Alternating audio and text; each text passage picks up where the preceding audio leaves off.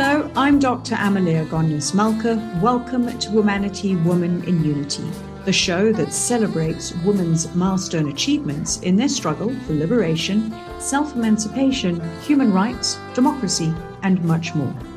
Joining us today is Advocate Thando Gumede, who is a commissioner for the Commission for Gender Equality, which is one of six Chapter 9 institutions that are tasked with guarding South Africa's democracy.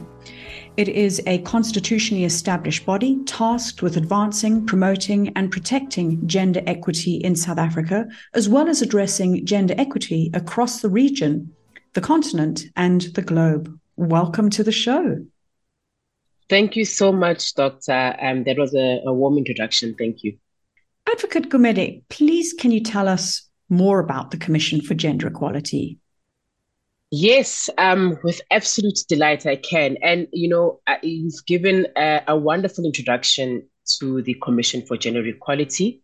Indeed, uh, the Commission for Gender Equality, also abbreviated as the CGE, is an independent statutory body that was established with other Chapter 9 institutions under Section 181 of the Constitution of South Africa and its mandate is provided for in Section 187 of the Constitution, as well as the Commission for Gender Equality Act. Essentially, Doctor, the CGE is mandated to promote, respect for, protect, develop, and attain gender equality, as well as to make recommendations on any legislation affecting the status of women. Um, and, you know, as these various sections state, the Commission uh, for gender equality um, must promote respect for gender equality, which includes but is not limited to politics and the participation of women in leadership. Um, Section 187, subsection 2, grants the CGE the power as regulated by national legislation necessary to perform its functions, which include the power to monitor, investigate, research, educate, lobby, advise, and report on issues concerning gender equality. And uh, essentially, we are geared towards supporting democracy to monitor and evaluate the implementation and compliance of domestic policy and legislative frameworks alongside the country's compliance with international uh, regulatory frameworks to promote gender equality in private and public spheres of, of society at large. When you were talking about international frameworks, I know there are several international frameworks in place which are aimed at yes. promoting gender equality. So some of those include the Convention on the Elimination of All Forms of Discrimination Against Women. And thinking on a more local level or, or regional level, the SADC Protocol on Gender and Development. Can you tell us a little bit about how those acts influence the way we should be addressing gender and what type of learnings the general public should apply in their day to day work or life? Okay, so let me just expand on some of those um, regional and global frameworks. So we've got the optional protocol to the African Charter on Human and People's Rights on the Rights of Women in Africa. We've got the Solemn Declaration on Gender Equality, We've got the AU Agenda 2063. We've got the SADC Protocol on Gender Equality and Development. We've got the African Union Strategy on Gender Equality and Women's Empowerment. And as you've just mentioned, CEDAW, which is called the Convention on the Elimination of Discrimination Against Women. Um, we've got the Beijing Platform for Action. We've got the Millennium Development Goals, which have now become the um, um, Sustainable Development Goals. And then nationally, our frameworks are the 1954 Women's Charter, South African Constitution, the Promotion of Equality and Prevention of Unfair Discrimination Act, also known as PEPUDA. We've got the National Development Plan, we've got the National Framework for Women's Empowerment and Gender Equality, and the National Gender Responsive Framework. I mean, these are not the only frameworks and pieces of policies that we can look to, but these are, you know, very good for setting the foundation on the work that we do. These pieces of, of um, frameworks, legislation, and policy all come as a result of women and, and feminists across you know, the globe who came together to unpack the varied experiences, lived realities of um, women's disempowerment uh, across the globe And what then came about were these various instruments which essentially aim to address the very diverse forms of gender discrimination that we experience across the globe.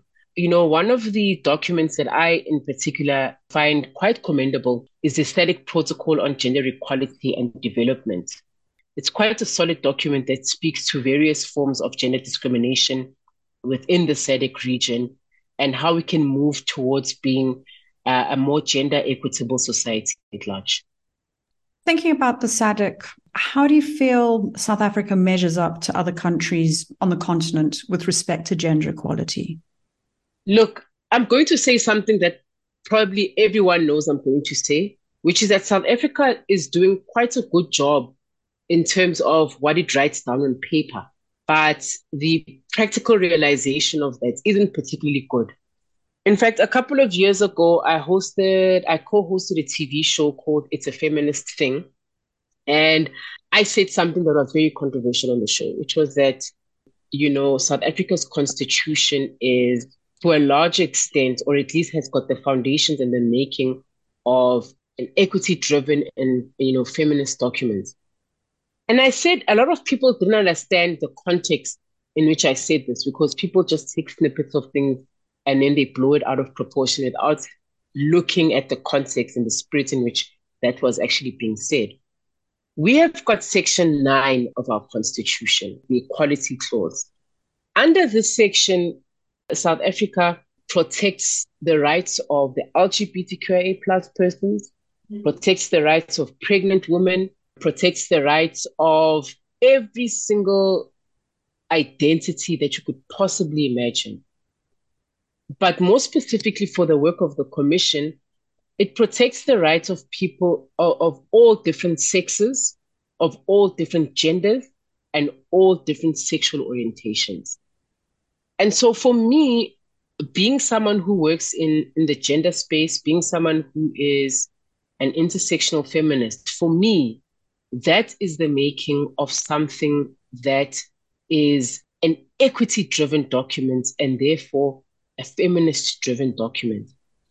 You've raised a really important point because it's not only mm. thinking about legislation relating to gender and lack of implementation. We have got fantastic policies. Sometimes I wonder if it may be one of the reasons that things don't get implemented is short term thinking, that people are in a position for a shorter term than they should be. And when the mm. next committee comes into place, the wheel starts again. It doesn't, it doesn't continue. But given your experiences as a lived reality, how can we move from policy, paper to practicality? Well, that's a very good question. And you're asking that question at the right time we have the, the 2024 elections that are coming up. Now, I want to expand on what I just said now in my in my previous res- response, yes. which is that we have the makings of a document that can make a formidable impact in our society. The foundation is there. If we take out the obsession with different tags, labels, terminology, whether or not one wants to believe that it's an anti racist document, whether one wants to believe whether it is um, potentially an intersectional feminist document, let's leave all of those labels and those tags behind. No matter how you look at, at it, our constitution has got the makings of a document that has an, an equity driven foundation. Now, the question is, how do we bring that to life? I would like to think that when we look at our universe of policies, legislation, regulation, we're not doing too bad at all. You know, there, I do have some critiques, but those are personal critiques about, for instance, the fact that our triple BE isn't mandatory. People can, you know, pick and choose whether they want to do it or not. And as um, history has shown us, if people who have been trained to be discriminatory have to choose between continuing their discriminatory practices and transforming, they're going to go with what they know best, which is to discriminate. And um, it's most unfortunate that, you know, triple BE, whether it's the actual piece of legislation or policy documents, or whether we look at um, the triple BE from a from a higher level concept, it just isn't something that is being meaningfully and as a matter of mandatory compliance implemented in our society. But uh, what I want to really expand on is the fact that the reason why our constitutional democracy is not a lived uh, experience beyond the paper is because of poor public participation, amongst other things. Um, I, I, but I want to, I want to, I'm using public participation as a frame of reference, particularly because we have the elections coming up. And because of some of the common dialogue that I've heard, you know, I actually was in the car yesterday listening to one of the radio stations, the common sentiments from audiences, and it's not the first time that this has happened. In my engagement with people on the ground, in other spaces and engagements, people have grown apathetic. People don't want to participate in election processes. They don't want to participate in the establishment of leadership, of, of government, be it in the political or apolitical space. And I get it. I mean, I think people have been let down for quite some time. But if people don't participate um, in leadership, government, and the distributing the distribution of resources, then the thing that we have on paper, the very thing that people have relied on for all of these years, becomes null and void. I do have a thought about why people don't participate beyond just um, the built up apathy from disappointment. But I'll save that thought for later for now. Participation is crucial because that's where we mm. we get our power from and if we are oh, not putting a hand up if we are not saying yes or not saying no, it just continues having this apathetic trend. Um, you were talking about transitioning and this ideal of when an establishment is in place and they kind of go with the de facto view, whether it's a, a discriminatory practice or not. That that's how things have always been done, and no one particularly likes to change.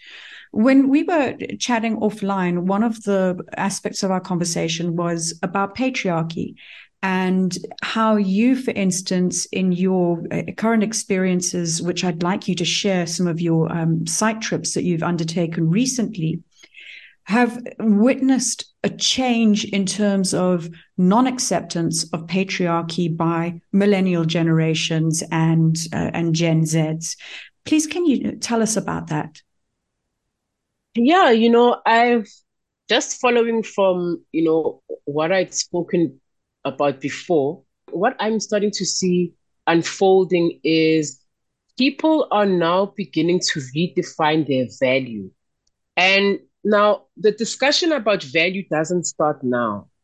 The discussion around value is almost as old as time, but I want to bring it to to the 1600s here in South Africa in particular, which is that from the time South Africa experienced its first iterations of colonization, what things like colonization and apartheid did, and remember, colonization and apartheid were not just about race, they were very much about gender as well.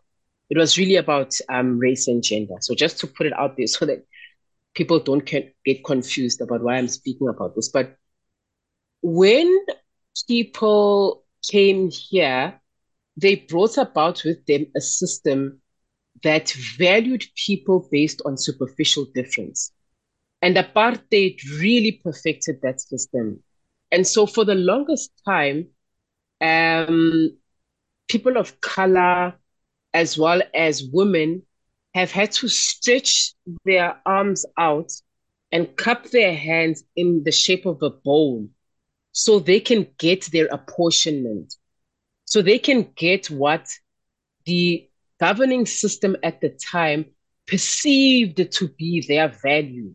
We've been participating in that for the longest of time. And I think even post our democracy, for the most part of our democracy, we waited to be given the apportionment of what the governing system believed to be our value. And we didn't believe that we had the power to redefine what our value is.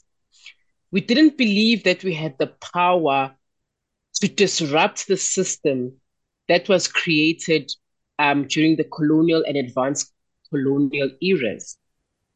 Until very recently, where people have actually decided that they don't want to participate in it anymore. People are are reconfiguring value in the labor market. People are reconfiguring value in terms of political participation. People are reconfiguring social and societal value. And that's why so many people are, you know, for instance, just not participating in patriarchy because women and girls, and hey, even men and boys, just by the way, because patriarchy is a, is a system that um, it, has negative impacts on everyone in society because we're all gendered beings. But um, what's happening now is that young women and girls are saying, we don't want to be picked. We'll pick you. For the longest time, um, you know, as I was mentioning that our mothers participated in propping themselves up, picked by very specific types of male figures. And now we have gotten to a point where women and girls are just refusing to participate in that because they see themselves as being far more valuable than than that, far more valuable than being someone's girlfriend, fiance, wife, um, mother. Um, people are realizing that there's so much value in being an authentic human being with individual characteristics characteristics that have the capacity to contribute to society as a whole and not just be someone's um, mother or to be someone's wife. And the same goes with men as well. Men are realizing that, hey, my value in society is not just to, to be a money maker. There's more to me. And men are saying that I've got feelings and I've got feelings about who it is that I am in this community. Who am I in society? How do I demonstrate and express my authentic self in society and the community at large? And I think there is some friction. I have to be honest, but the friction is happening as a result of people trying to find each other in this larger conversation, in this larger universe of existence, where trying to reconfigure the things that have uh, been entrenched in our minds for almost as long as um, you know humanity has been around. And so it's it's very interesting to see it, but the re-evaluation of self, all human beings, is unfolding in front of us. You're so right. And I see this as a, a positive transition, breaking down these yes. traditional gender stereotypes that have been so pervasive and haven't served everybody's purpose, whether that is a man, whether that is a woman. It really is now about embracing your holistic being and living to your authentic self. Mm. Mm. You're listening to Womanity, Woman in Unity, and today we're talking to Advocate Thando Gumede, who is a commissioner for the Commission for Gender Equality. We would love to receive your comments on Twitter at Womanity Talk. Advocate Gumede, one thing that I wanted to ask you before we move away slightly from your day to day workings is that you were appointed by the President of the Republic of South Africa to become a commissioner for the Commission of Gender Equality in South Africa. How did it make you feel to be selected for this role? oh, that question. Um, gosh when the entire thing unfolded, it actually made me think of Oprah Winfrey, if I'm being honest. Oprah Winfrey, a couple of um, years ago, uh, she had a show where she spoke about 10,000 hours. And I remember when I was nominated last year and I went through the entire process. I mean, it was a nine month process. Um, last year is the year that I actually got um, nominated and then went to go and interview, etc. And it was 10 years to the day that I first be- began work as a gender officer at the University of Witwatersrand. I was um, one of the branch executive committee members for the South African Student Congress. And when I map out my journey to being this very young person, trying to find, you know, different ways and spaces to express my authentic self, to live out my divine purpose. And then I realized that, you know, 10,000 hours is 10 years. So for me, I think it was, um, I felt very reflective and I felt kind of a, I think I had a big sigh because I thought, wow, um, I finally got here. I never expected to get to this point. 10 years ago, I didn't say, you know, this is, I want to become a commissioner at the Commission for Gender Equality. That's not what I thought. I just knew that my purpose was to serve people in this way, was to serve humanity in this way. And there were so many times, Doctor, I've been not very financially viable, um, struggling with so many aspects of life, but knowing for sure, without a shadow of a doubt, that this is how I meant to serve humanity. And um, being resilient through critiques, criticisms, people not wanting me to outwardly say that I'm for um, women's empowerment. People, those people to me saying, don't tell people that you're a feminist, you won't get a job. And it's true. I lost out on many opportunities because I said I was a feminist, because I said I was anti racist, because I said that I was pro equity, you know, pro everything that actually makes, you know, the world a better place. And I'm so glad that I stuck by my guns. I'm so glad that I remain to be a divine purpose. That's that's really all I can say. It's kind of I think when it happened, um, it was a very surreal moment. But I think I was very thankful to the universe, very thankful to God for the fact that I had remained steadfast for 10 years, remained steadfast to what I believed to be a God ordained path and destiny.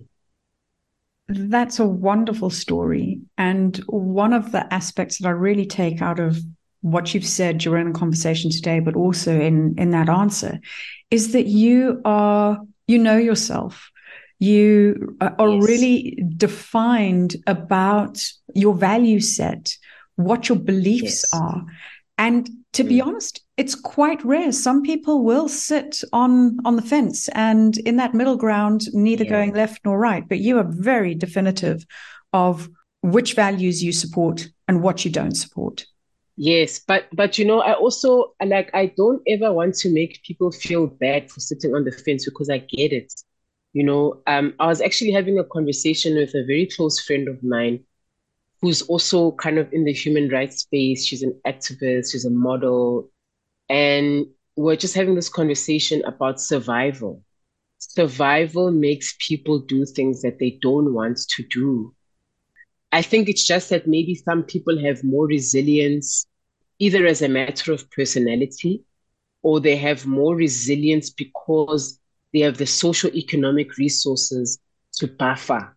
So there are certain people who maybe they might not be wealthy, but they have enough support around them that allows them to be not too fearful of the survival aspect. Mm.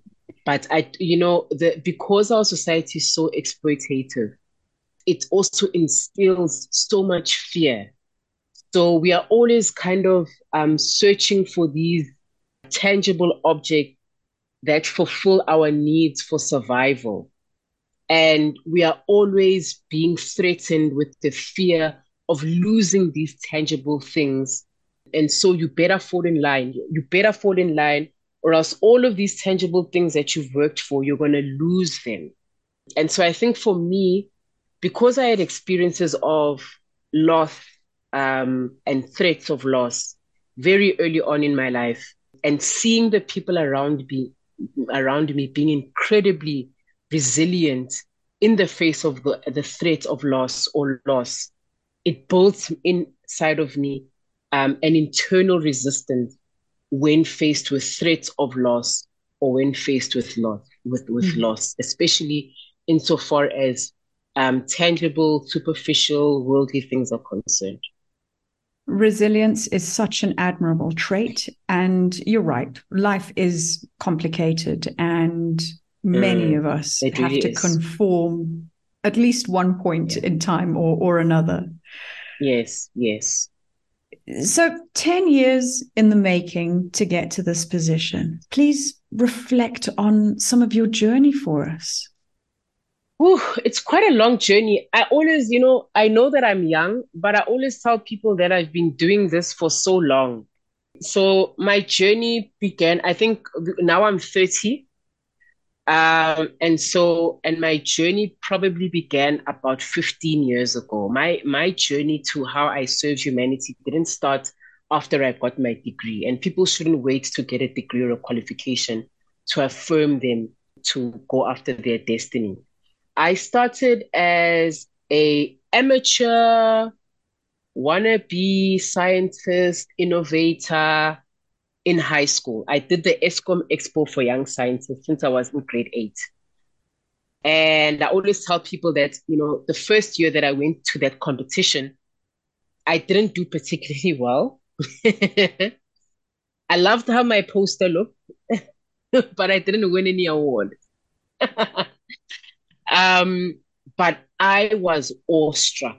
I mean, I was completely dumbfounded because I saw other young amateur innovators and scientists who created things from scratch, and I immediately fell in love. I also just had, um, I was very drawn to understanding like human nature, how people behave, how people think, and the injustices of um, humanity. So reading books like Animal Farm, reading books like Lord of the Flies at school, along with being exposed to an environment of innovation and problem solving. That's really what sparked the journey. So I actually never wanted to be a lawyer. I'm a lawyer by um, qualification. I wanted to be an engineer. I knew I wanted to be some kind of a biomedical engineer or do something with biology, but also with, with an element of engineering and building. I knew I wanted to be a creator or a builder, an innovator, an inventor. That's what I wanted to be. I looked up to Albert Einstein. I loved Albert Einstein and, and the other greats like Niels Bohr. And I did exceptionally well in the expo competitions after my failure of grade eight, because that's when I started winning nas- at national competitions, getting awards, by the time I was in matric, I had won the Denel Aviation Prize, where I made like a, a hard soap for women that would be safe for the vaginal ecology. I also came up with an idea on how to reduce energy consumption in South Africa. And um, my team and I came second place in the province. So I'd won a number of awards. Um, and when I was in matric, everything that I'd worked for collapsed. Everything that I worked for. And I obviously then couldn't qualify to go and do the engineering degree that I wanted to do. So I ended up having to go to law school. A lot of people would say that that's nice life problems, but I didn't want to go to law school. I didn't want to go to Wits, but that's where I had to go. so I was very fortunate in my first year because I encountered something called the Allan Gray Orbis Foundation Scholarship. And the Allan Gray Orbis Foundation Scholarship actually takes young people who are thought leaders, young people who are entrepreneurs, young people who are disruptive, young people who are change makers and leaders, and gives them the academic resources and other resources to allow them to finish with school and to allow them to pursue their entrepreneurial pursuits whether it's in academia, whether it's in business, in any space really. But you just have to have the entrepreneurial mindset. You have to be a disruptive thinker. You have to be someone who's a transformation and development agent. That's basically the requirements. Very difficult um, uh, application process, but it was the only scholarship I applied for because I knew that this was for me. I knew that there was absolutely nothing, no other scholarship out there that would speak to my various textures and layers other than this. And I actually got the scholarship. And so now I'm at university, I'm studying law, and I have this wonderful scholarship. And so I had this um, duality of having the law school environment and the university environment teach me about or skill me in law, skill me in social justice, skill me in things like human rights and how to be responsive to social issues. So studying law specifically at Wits University did that for me. And then I also then had the cultivation of the Allan Gray Orbis Foundation Scholarship and Fellowship that allowed me to understand problems and how to solve those problems and enabled me to think on a scale that wasn't localized anymore, but was global. So I could see myself as being something beyond the boundaries of the country. And so when you take those two things together, um, you have the type of journey that I've had for the for the past 10 years, which is me getting into student politics at university, me beginning to explore different thoughts, leaderships, and philosophies around race and around gender. Me then having the courage to become the, the, the president of the newly established AIESEC Student Society at Wits. A couple of years later, graduated from my degree, um, did a whole bunch of things at Wits University that hadn't been done before, had the courage and the audacity to do that. Went on to to um, work at Lawyers for Human Rights at the Statelessness Department, helping people who were in need. Then I went to go work as a judge's research clerk at the Supreme Court of Appeal, went to go live in Cape Town, went to go live in the Free State province, and then began my journey as an advocate, pupil advocate. I was selected amongst almost 200 um, highly skilled practitioners across the country to be trained to become an advocate at South Africa's first Pan African Bar Association called PABASA. And um, then started my own consultancy and then really began to work tremendously hard in not only South Africa's national gender machinery, but international gender machinery as well. Um, and fast forward, then I got to become um, a commissioner at the Commission for Gender Equality. I mean, I'm saying it so simply, but it's been far more complicated than that but it's been an incredible journey that is not out of my own making, but having the fortune of having incredible positive affirmation and support from people around me. As I mentioned earlier, I have known nothing but um, female leadership, you know, outside of the home, that is. I've only seen women who had the audacity to be heads of department, who had the audacity to become principals of school, who had the audacity to become deans of um, universities. And these were the environments that I was groomed in. And so the natural product of that is what I what I've now become. Thanks for sharing your journey. It was really inspiring listening to you, how you have brought every dynamic of yourself to the fore from entrepreneurship, from courage, from resilience, from adapting mm. to change and yes. embracing. Mm. No, that's true. And, you know, I am definitely an entrepreneur through and through, still an entrepreneur now. And I, I wish the world could know about the entrepreneurial mindset. I think the vision of um, Allan Gray, who now uh, who left us uh, in 2019, the vision of Allan Gray was that look, we could still have a society where you know human beings um, you know reach their fullest potential, but we could do it in a way where we respect one another and we dignify um, one another.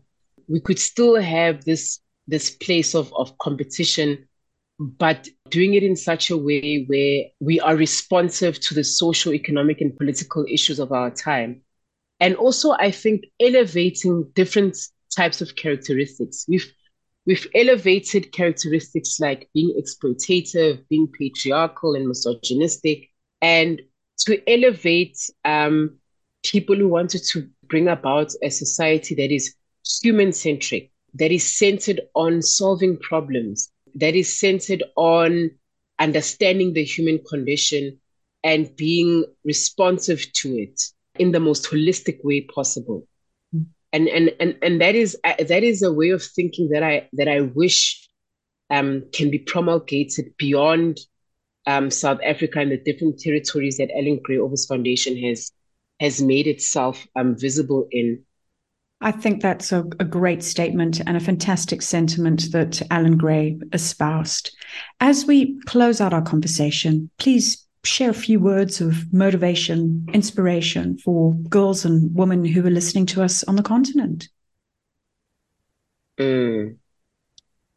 Wow. Okay. So, for anyone who is who has listened, I would say one of the biggest qualities that could make a difference in your life over the next 12 months, let's say, is the quality of courage. Um, I don't think that I am the most intelligent person on the planet. I'm certainly not the wealthiest person on the planet. But I think the difference between myself and my peers is courage. And I wish that a lot of women and girls out there would exercise the courage. Exercise the courage to go for your dreams, exercise the courage to speak up when you see something wrong, whether it's being done to you or being done to someone else. Courage is, is an easy word to say, but it's a difficult thing to perform because courage and the exercise of it does not come without some kind of consequence and repercussion. But always remember that you are not here for a worldly, fleshly, or for lack of a better word, a humanly pursuit. We are all here to execute a divine purpose that is beyond ourselves. And so when you exercise your courage and while you deal with the ramifications, whatever they might be, remember that you have a divine and formidable force that is behind you. And that alone should be able to calm your fears I do also want to say that courage is not about fearlessness. There's no such a thing as being fearless. Take it out of your head. There's no such a thing. Almost every single decision that I have made has had um, doubts and fears.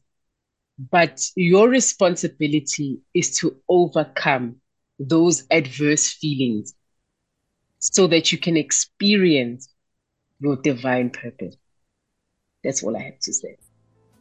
Thank you for that wonderful message. And I think it is, it, it's a small word, but it is a hard thing to do, but so, so it worth it. Be courageous.